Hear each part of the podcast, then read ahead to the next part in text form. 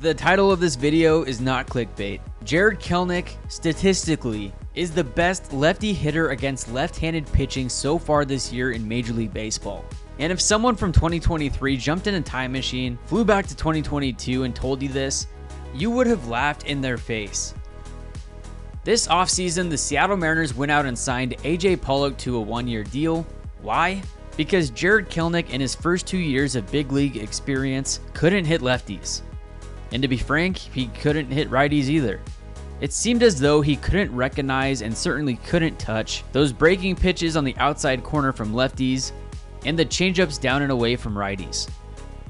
AJ Pollock was a notorious lefty killer during his time with the Dodgers and the White Sox. Last year with the White Sox, he batted 286 with a 935 OPS against lefties. Really didn't do too hot against righties, but he wasn't coming to Seattle to bat against righties. Pollock would be there as essentially the training wheels for Jarred Kelenic, as of course he would get another shot in 2023, as this might have been his final year to solidify a spot in the Mariners lineup.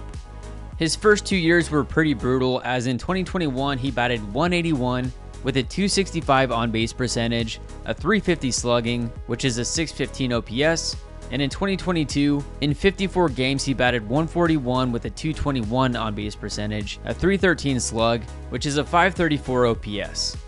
And specifically against lefties, in 2021 he batted 168 and in 2022 just 130. He was demoted to AAA Tacoma a few times over those couple years, and he was doing everything he could to try to figure it out. And it seemed like every other week he was trying some sort of new batting stance.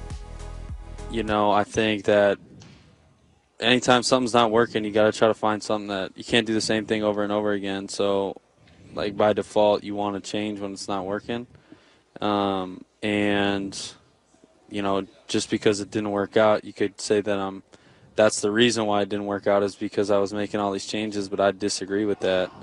Um, but for me, it was I was just trying to find something that was going to work and trying to, you know, find something that was going to get me into a rhythm. And you know, unfortunately, I couldn't do it consistently. And but now I feel like I'm in a great spot.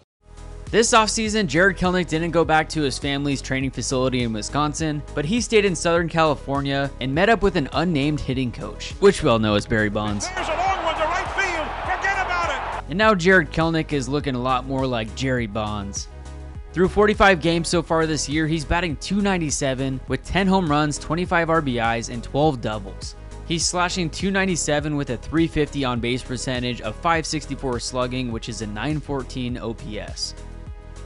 And the most wild part of this is how good he's doing against lefties.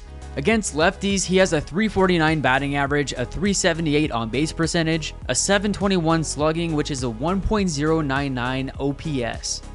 And against righties, he's got a 279, a 341, a 508, and an 849. And in yesterday's game against Oakland, Jarred Kelenic hit his fourth home run of the season against a left-handed pitcher, and as we just saw, is batting 349 against lefties. And Kelenic's 1.099 OPS against lefties as a left-handed hitter leads the majors among lefties with at least 20 plate appearances against left-handed pitching. He ranks ahead of Yordan Alvarez and Anthony Rizzo. And apparently, Kelenic ranks second in Mariners history, trailing only Ken Griffey Jr.'s 1996 season. And Kelenic became one of three batters in the majors this year to hit multiple 450 foot plus home runs, joining Ronald Acuna Jr. and Mitch Haniger. Shout out Mitch and his home run yesterday traveled 455 feet, which was the farthest hit ball at T-Mobile Park this season, beating out Julio Rodriguez's 454 foot blast on May 7th versus Houston, which was Julio's career long home run. And actually, this home run was the third longest at T-Mobile Park by a left-handed hitter since the beginning of the StatCast era in 2015. Only Shohei Ohtani and Nomar Mazara had hit farther home runs. Kelenic has now hit safely in five consecutive games and homered in back-to-back games. If he were to homer in tonight's game, Kelenic would become the first player in the majors this season with three separate streaks of homering in three or more consecutive games. And Kelenic's 154 weighted runs created plus ranks fifth among American League outfielders behind Aaron Judge, Yordan, Randy Arozarena, and Brent Rooker. He currently leads the Mariners in extra base hits, batting average, slugging percentage, OPS, and total bases. And Jarred is the fastest Mariners player aged 23 or younger to homer 10 times in a season since Alex Rodriguez in 1999. The numbers are fantastic, but the most important part is how he has adjusted his approach at the plate this year. He's hitting the breaking balls down and away from lefties, and those changeups and breaking balls in the outer third of the plate against righties. And with how bad this Mariners offense has been so far this year, they're 26th in OPS, third in strikeouts. Jarred has provided a breath of fresh air that really I don't know if anyone saw coming. Let me know in the comments below what you think of Jarred's season so far and who's your standout on this team. Thank you for watching and make sure to like and subscribe for more baseball content throughout the season. And we'll see you next time. All right, guys, goodbye, Zonny. Don't forget it. Stop it.